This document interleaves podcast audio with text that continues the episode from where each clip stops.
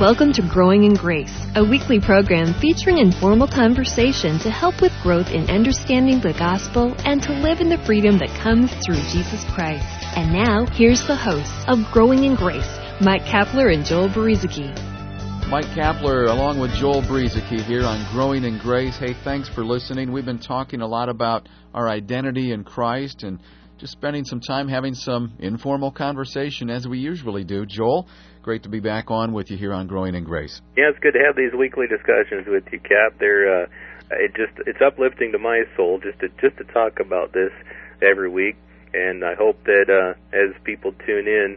Uh, whenever they get a chance to, that it uh, that something said that you know maybe might uh, change your sp- perspective or or help you as you uh, want to grow in grace as as we're doing on a continual basis. It's it's a it's a daily thing. It's an ongoing process. Nobody has arrived. Even you know the Apostle Paul said, "It's not that I've already attained this," but he presses on toward the goal of the upward call of of God in Christ Jesus, just wanting to grow in this grace and in in the knowledge of God. I mean, there's so much to learn about God and about His grace. You know, we could never do it. We could never do it in this lifetime. But you know, God does give us nuggets as He wants to reveal it to us, and it's it's a, it's a joyful process to go through.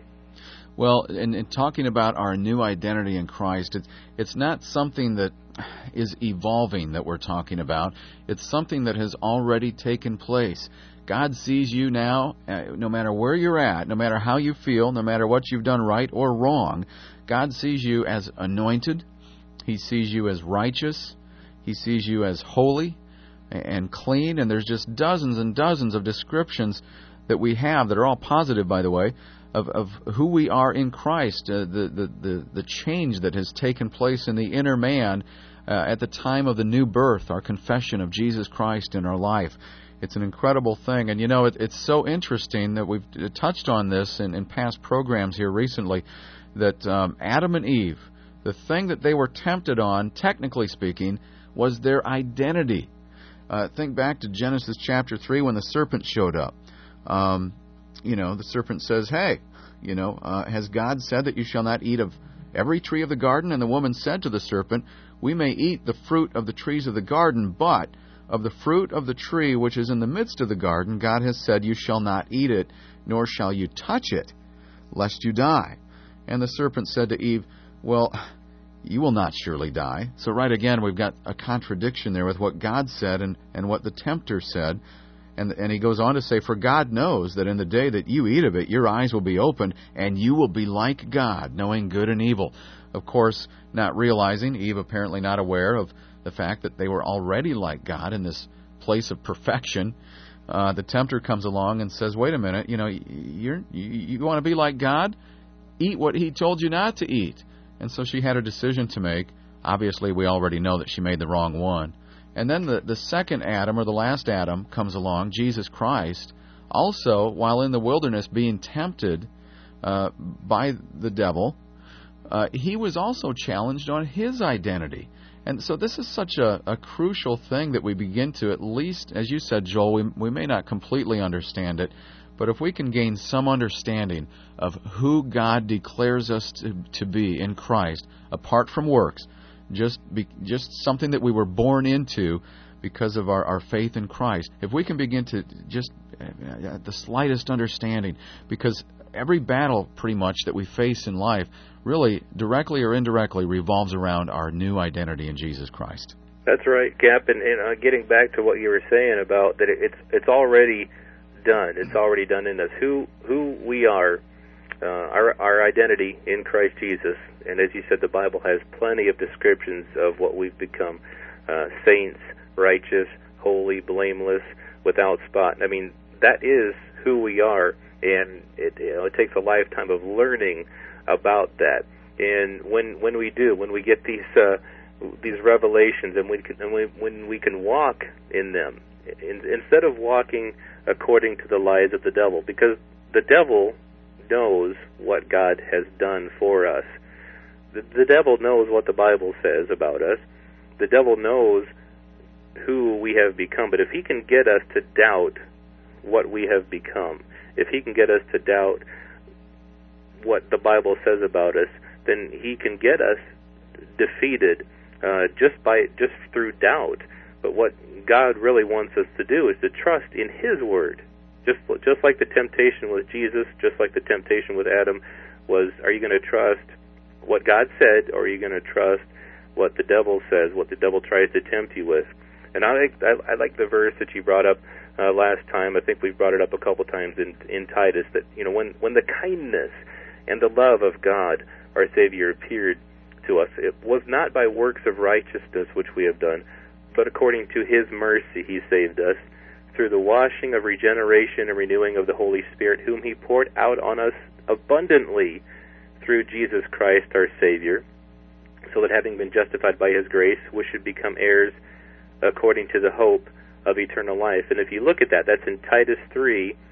If you look at that verse in in the rest of the what Scripture says, what how much of that was God's work, and how much of that was our own work?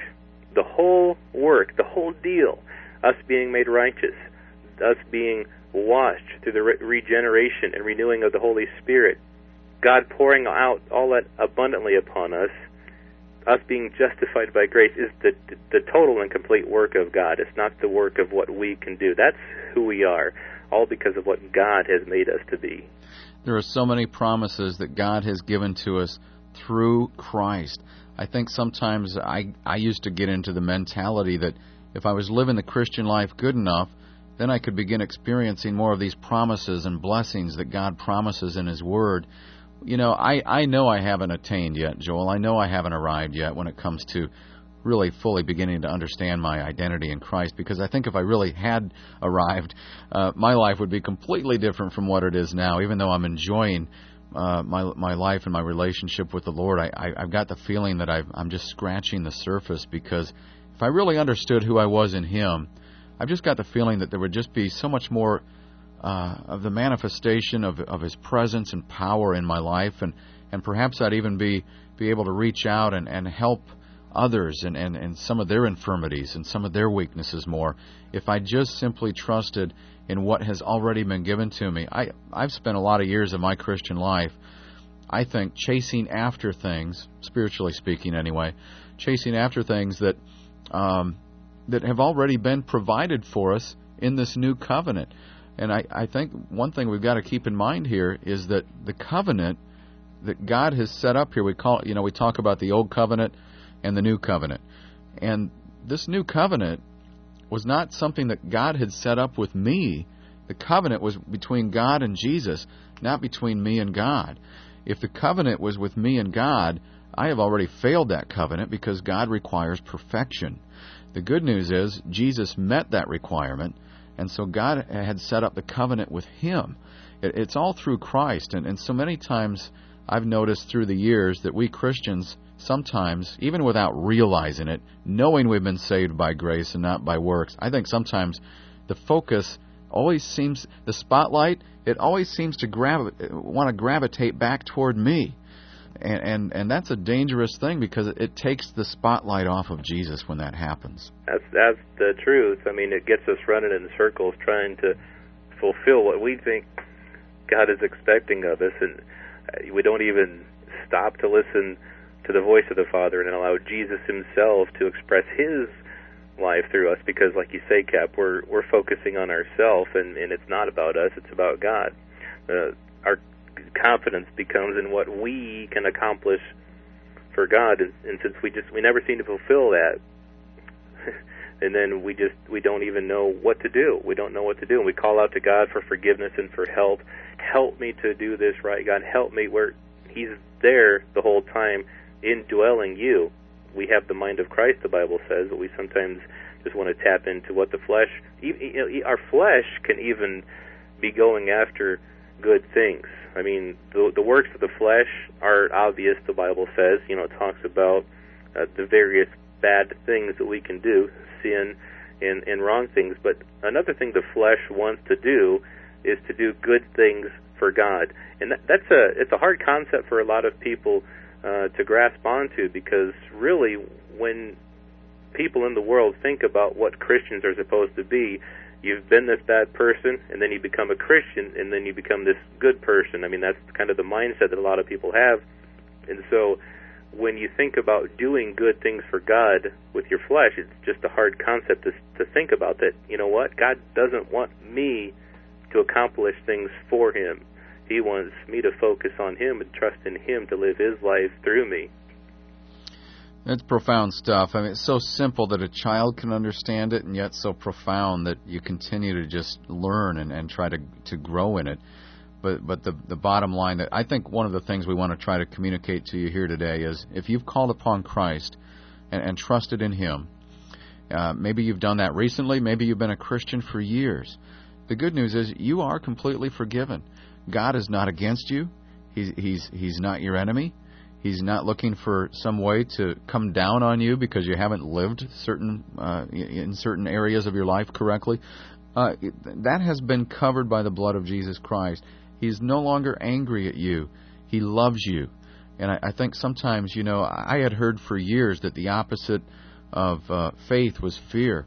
Well, I think if you take a look at First John, the Bible is pretty clear that quite often the opposite of fear is really love. The op- you know, because th- there is no fear in love. And I think I, I feared in much of my Christian life for many years I was always afraid that I wasn't going to be able to live up to the standard, whatever that was, either a standard I had set for myself or a standard I had learned at church from others. And I was always afraid I couldn't live up to the standard. And, and when I wouldn't be able to live up to it, I would always sort of feel like I would I would fall out of covenant with God somehow, uh, either in, in to one degree or another. And it was always so frustrating, wondering where did I really stand with God. Well, we're here to tell you today you stand as as high as you can. He has already lifted us up into heavenly places in Christ Jesus. He has positioned us in, into a place where we are His children, and and there's nothing that we can do to make Him love us any less or or even any more. Uh, it's the position that we have in Christ in this new identity. Uh, just a quick story, Cap. Just uh, I'm not sure if I've ever shared this with you, but uh, something that kind of taught me about fear versus love was was uh, when I was a teenager. My parents had well, actually, when I went off to college, my parents had bought me a car uh, to go off to college. I ended up dropping out of college and moved back home. I was out with some friends one night. We were drinking, and I rolled the car into a ditch. Just this is making a long story very short. We, um, a friend of mine and me, we spent the night in jail. It was a Saturday night. We came home or I came home on Sunday morning early. My mom was standing there in the kitchen, and this is what my mom said to me. She said, "We're just happy everything's okay. We're just happy you're okay." And then I went downstairs into my room, and that was my parents' reaction. I'm sure they were angry inside. I'm sure that they were hurt, uh, but that they wanted me to know that above anything else, their love for me is what counted, is what mattered that taught me so much about how God loves me. Without that example in my life, I don't know if I would understand it as well as I do these days, and I'm still learning. But we uh, thank you for joining us this week for uh, Growing in Grace. If you want to find out more about Growing in Grace or about the Grace Walk Ministry, log on to gracewalk.org, and you can listen into all the wonderful radio programs that go on here and check out the online forum as well. I'm Joel Brueseke with Mike Kapler. This has been Growing in Grace. You've been listening to Growing in Grace with Mike Kapler and Joel Brueseke, a weekly program featuring informal conversation to help with growth in understanding the gospel and to live in the freedom that comes through Jesus Christ.